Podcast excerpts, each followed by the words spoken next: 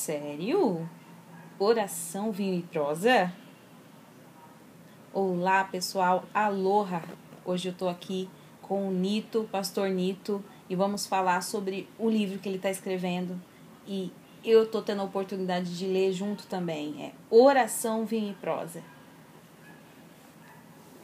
Olá, Nito, tudo bem? Bem. Eu tô muito, muito, muito empolgada com esse livro, Oração, Vinho e Prosa. Esse nome traz várias coisas gostosas, algumas com paradigmas. O que, que você fala desse livro? Como você reuniu esses três, essas três substâncias, esses três elementos? E como você vai trabalhar e tem trabalhado isso no seu livro? Well, primeiro eu quero agradecer a oportunidade e falar do, desse livro. Na verdade, ele está no forno faz tempo e chegou a hora de publicá-lo. E depois de algumas conversas, alguns encontros, oração e algumas garrafas de vinho aí também, ao longo da história, né? Então eu tentei juntar três palavras. O livro, na verdade, ele é um quebra de paradigmas, desmistificando algumas coisas. É um livro em que não será incentivado a, a mera religiosidade, não é um incentivo a, a, ao consumo exagerado e, e, desnecessário da bebida alcoólica, e também não é um livro que, que vai falar de conversa fiada. É um livro em que esses três elementos eles vão se conversando, vamos dizer assim. Surge a partir de, de três ênfases e momentos na minha vida, algo mais profissional, algo mais dedicado. Minha formação é, é em teologia, eu sou pastor por vocação e formação. Então a oração está muito relacionada com aquilo que eu faço, com aquilo que eu lido com as pessoas que eu ensino e que eu pratico. O vinho surge de uma paixão, uh, olhando uh, a própria dinâmica. Na Bíblia fala-se muito sobre vinho. Jesus fez o milagre do vinho e também trabalhei por um período numa loja de vinho, então me encantei por esse universo, por essa cultura e quero trazer no livro algumas ah, dessas histórias relacionadas a, a, esses momentos também. Pastor Nito, para, vou te atrapalhar um pouquinho aqui sobre o vinho. Se você pudesse dizer em uma palavra, é, para quando você acha que o vinho ele, ele funciona bem na vida de uma pessoa? Em que momento? Bom, primeiro, tirando o exagero, já é bom. Se não for exagerado, não for para ficar bêbado, já é bom demais. O vinho ele é uma arte em forma de, de líquido que pode ser contemplado. A palavra principal é contemplar. Um vinho você não bebe para ficar bêbado, você pra bebe para apreciar, para contemplar. E geralmente isso tem a ver com não sozinho. Não é, você não abre uma garrafa sozinho. Você até pode, algumas pessoas. Mas é sempre estar com alguém. É um momento. Um compartilhar uma alegria. É isso. O vinho seria uma alegria engarrafada. Mas não para ficar alegre, ah, tomei o vinho e fiquei. Não. É uma apreciação. É uma. Ah, uma contemplação de um momento junto com outras pessoas e tudo mais. Então, esse é o conceito que eu quero trabalhar no livro e durante o livro você vai poder acompanhar isso aí, né? E então a primeira já é um desmistificar, né? Mas falar pastor, falar de vinho, que negócio é esse? Eu né? fiquei sabendo que teve gente que quis substituir o vinho pelo café, né? Para ah. tornar ou de repente algo mais brando. Conta um pouquinho sobre isso. Ah, e o café, outra paixão, né? Mas o, o livro poderia ser oração, café e prosa, mas ele ia perder um pouquinho da essência da, da minha própria história. E hoje o café faz parte de, de até de um empreendimento que eu trabalho, de um gosto particular. Gosto do café. Mas o café eu vou deixar para as horas escrita uh, durante uh, as noites, o, o, texto dedicado a escrever esse, esse, livro. Então a gente pode dizer que esse livro ele foi banhado a café. Regado Também a café. Tem, tem, tem café né, na história. O né? café tá, tá o, lá. O, o cafezinho ele vem, vem fechar o ambiente, né? Uma outra pergunta que eu tenho vontade de perguntar é assim, todo mundo sabe que deve orar, né? Mas poucas pessoas separam horas do dia para fazer essa, essa disciplina chamada disciplina espiritual. O que, que é essa disciplina? O que, que é a oração? Por que as pessoas têm dificuldade de, de, de, de, separar esse tempo? o, qual que é a beleza? Porque se é tão bom assim, por que, que as pessoas não param para orar? O que, que você traz para gente em relação à oração? Muito bem. Ah, certa vez eu ouvi alguém ensinando sobre temas de pregação. Eu ouvi falar assim: fale sobre oração, que as pessoas sempre vão estar em, em débito. Então você sempre vai chamar atenção. Em qualquer momento da vida você não tem que falar, fala sobre oração. As pessoas... Aí todo mundo se sente culpado. Sem, isso, e volta para aquela culpa, ah, eu tenho que orar mais e, e nunca melhora isso. Porque talvez a oração a gente precisa entender que ela não é um rito, ela não é uma, uma mágica que você faz e, e, tudo acontece. É um monólogo? Eu posso falar com Deus e sair de lá do, do templo? Falar, orei? Bom, nesse quesito já entra bem na ideia do livro que tudo é uma é um diálogo entre uh, Deus e o ser humano. Eu, eu cito no livro uma parte que diz assim: Deus é o criador de todas as coisas. Então, com certeza, ele tem muito a, a falar, a acrescentar na nossa vida, muito mais do que a gente diante dele. Então, a oração é um diálogo que, na verdade, a ênfase maior é ouvir a Deus, não é falar.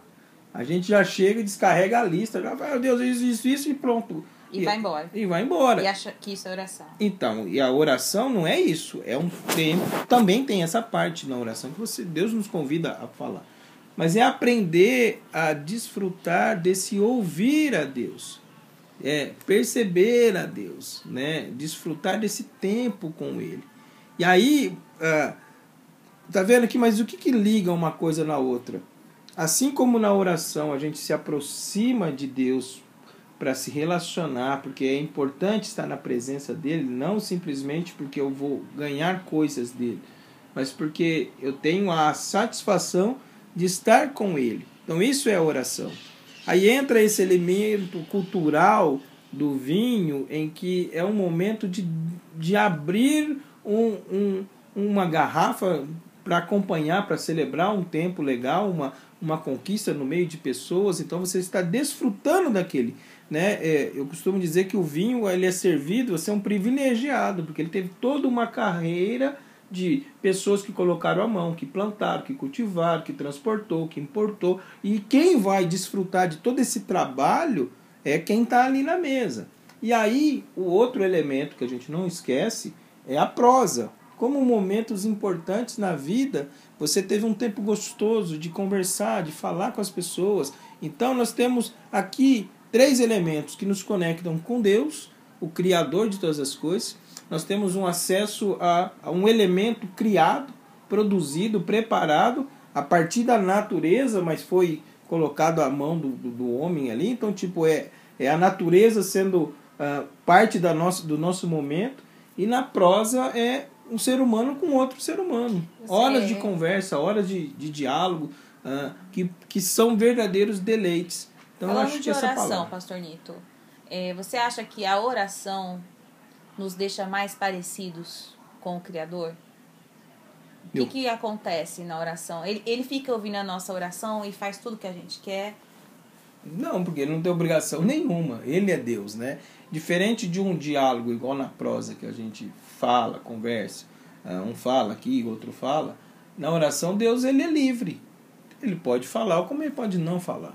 Ele ouve, né? Ouvir, ele ouve. Agora, o que ele vai fazer com a sua oração, aí é, é o departamento divino em ação, né?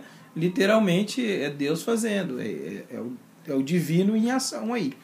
Então, nós nos parecemos com ele na medida que estamos perto.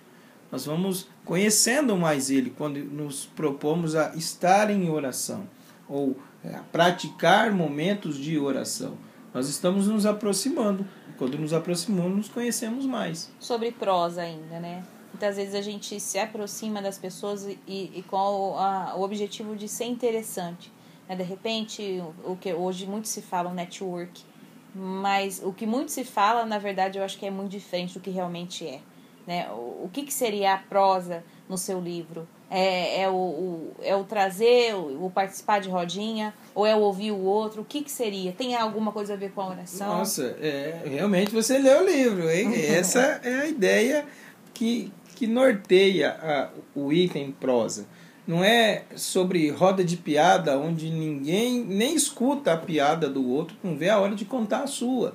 né? E não é isso. A prosa é você parar, você ouvir o outro, você entender com empatia aquilo que o outro viveu. E aí você pode uh, acrescentar caso né, você uh, tenha algo para acrescentar. Então muito mais do que ser importante é se importar. Muito então a prosa é, é, é trazer esse diálogo. Agora as misturas entre os três elementos imagina em que você tem uh, um encontro com amigos, velhos amigos de infância que não se encontram há muito tempo. E aí vocês têm a oportunidade de, de um, marcar um encontro, um jantar, cada um traz ah, o seu vinho, o seu queijo ali, o seu tempo. Vamos conversar sobre a vida, lembrar das coisas. Aí entra prosa, entra vinho, e aí, naquele momento de contemplar, de lembrar, de festejar, a gente finaliza orando um pelo outro, agradecendo a Deus pelas histórias, pela vida, uh, o que cada um está vivendo, sua família. Então nós juntamos os três elementos em um. Aí depois pode sair para um cafezinho. Não, não, uma, ó, uma coisa que eu acho muito engraçada na reunião de amigos é que quando você começa a se lembrar de coisas antigas, você ri do mesmo jeito como se fosse a primeira vez que você estivesse ouvindo aquilo. É engraçado porque a, a, aquilo que você já ouviu mil vezes é aquela piada que você vai rir do mesmo jeito. Não é igual uma piada comum que você, ah, já ouvi essa piada, Sim. legal, legal. Mas assim, a emoção que é relembrar os bons momentos. Essas prosas, essas prosas geralmente vêm enriquecidas, né? Sim. E o engraçado é que a gente muitas vezes, de repente, uma pessoa mais velha, a gente não tem paciência para ouvir ela fazendo essa mesma coisa, né? Às vezes a gente fala, Ô, vó, você já contou isso antes, vó, toda vez que reúne. E aí a gente deixa aquela, aquela sensação de, de, de, de de desconforto com uma pessoa que a gente ama. No entanto, a gente faz isso muito com os amigos. Sim. Né? E faremos isso provavelmente quando tivermos velhos e os nossos filhos estiverem à mesa, né? Prosa. E olha, Elidia, eu quero olhar e algo que eu não escrevi no livro, vou ter que fazer uma segunda parte que eu pensei agora, é a, a palavra memória. Quando a gente trata pensando no vinho, nós uh, lidamos né, com os entendedores de vinho, eu sou apenas apreciador, não sou entendedor, conheci um pouco nessa época que trabalhei na loja, mas é a questão da memória. As nossas memórias olfativas são as mais fortes que nós temos. Então, aquele cheiro, né, a gente tem gente que usa a expressão, eu já senti esse é, o cheiro de infância, cheiro de, de antigamente, né? Eu tô sentindo esse aroma no ar, esse cheiro aí. Então, a, a palavra memória ela tem a ver com esse trazer à memória a, sensações incríveis. Tem pessoas que, ao apreciar um vinho, sente sabores que não estão ali, não tem chocolate, não tem ameixa, mas remete a essa lembrança nesse momento. E aí eu olho, por exemplo, o que é a oração? É, é voltar na minha memória da minha essência de quem eu vim. Eu vim de Deus, é Deus que me criou. Então, quando eu me conecto com Ele em oração, eu estou ativando as minhas memórias de quem eu sou. E aí, numa boa prosa com os amigos, eu estou ativando essa memória em que momentos em que vivemos, ou criando aquele próprio momento que está acontecendo, que será lembrado ali na frente. E aí, então, são as memórias. E aí, eu me lembro de Jesus, e eu não posso deixar ele né, uh, fora de tudo isso, ele faz parte disso. Ele ah, conversava muito com as pessoas, ele estava sempre em conexão, sendo Deus, mas ele se conectava com aquilo que é Deus Pai e, e eles se conversavam, se dialogavam ali. E teve momentos em que Jesus ele não só faz um milagre, o seu primeiro milagre é restaurar a alegria de um, um lugar, uma festa, trazendo o, o vinho bom ali, né? Então eu trago esse, esse episódio na, no livro né, em que Jesus é convidado a restaurar a alegria e é o começo do seu ministério. E aí o mais interessante desse elemento que Jesus convida a gente a fazer algo em memória dele, que é a própria Santa Ceia. Que Jesus fala: "Em memória de mim, esse aqui representa o meu sangue que você precisa uh, tomar parte dele. Você vai lembrar que o meu sangue foi derramado por você. Então, quando fazemos isso no, no costume da, da igreja, né, na, na ordenança dele, comam desse pão, lembrando do meu corpo, e tomem desse cálice. Aí muitos tra... muda para uva, tá? Não, essa não é a questão aqui, né? Do suco tal. Tem alguns perigos nisso, né? De, de pessoas que têm, uh, teve a sua história com alcoolismo. O que você tal. diria para essas pessoas que de repente é, é, creem em Deus, fazem uh, suas práticas espirituais, porém têm fraquezas, né? De repente a minha fraqueza não é a sua, a sua não é a minha. É, o que você falaria para as pessoas que têm fraqueza com álcool? De que modo elas devem ver o vinho? De repente, isso pode trazer a ideia de que elas devem fazer o uso. De maneira alguma, né? Então, uh, eu poderia dizer que esse livro não é um incentivo a isso. E se você já teve a sua história, a sua dificuldade, a sua família já foi destruída por conta disso, nem passe perto de qualquer coisa, né? Vai tomar suco de uva, esquece de vinho. Risca lá e põe café. Põe outra coisa, isso. Ah, aqui não é, mais uma vez, o livro não é uma ênfase desesperada a vá todo mundo agora tomar uma Nenhuma garrafa justificativa para cometer aquilo é, ah, o apóstolo Paulo é mandou fraqueza. Timóteo tomar uma taça por causa do estômago. Então a Bíblia diz eu vou. Não é nada disso. Ah, existe um certo cuidado. Até né, as igrejas não se usam o costume de servir a senha com o vinho, porque você não sabe quem está lá, de repente a pessoa tem. E o primeiro gole já é a complicação total. Bacana. Então a, a o livro é juntar essas culturas onde funciona, não onde estraga, né? Não uh, usar como desculpa ou então tem todo um cuidado aí. Não é uma apologia à, à bebedeira, como eu falei, mas é desmistificar certas coisas. O vinho em si não é pecado. Ele é uma bebida milenar e que foi usada para Jesus. Jesus usou. Então não adianta querer disfarçar, não, lá Jesus é, fez suco. Não, não fez suco, não, ele fez vinho. Tá? Ah, e quando ele nos convida a pensar que somos. Ah, ele é a videira e nós somos os ramos, ele está falando da árvore que vai produzir uva, que vai fazer vinho, não é para fazer suco. Bacana. Então esse e a cultura tá inserida ali tem a ver com vinho, bacana. não é outra coisa. A gente está se aproximando já dos 20 minutos. Uau! É um assunto muito bacana. Você é autor do, do livro que já vai ser lançado Oração Vinho em Prosa. E eu queria agora que você dissesse em uma frase para cada uma da, algum desses elementos aqui. Oração. Uma frase. Contemplar o divino. Vinho. Contemplar o momento. Prosa. Contemplar a companhia. Uau, muito, muito bom.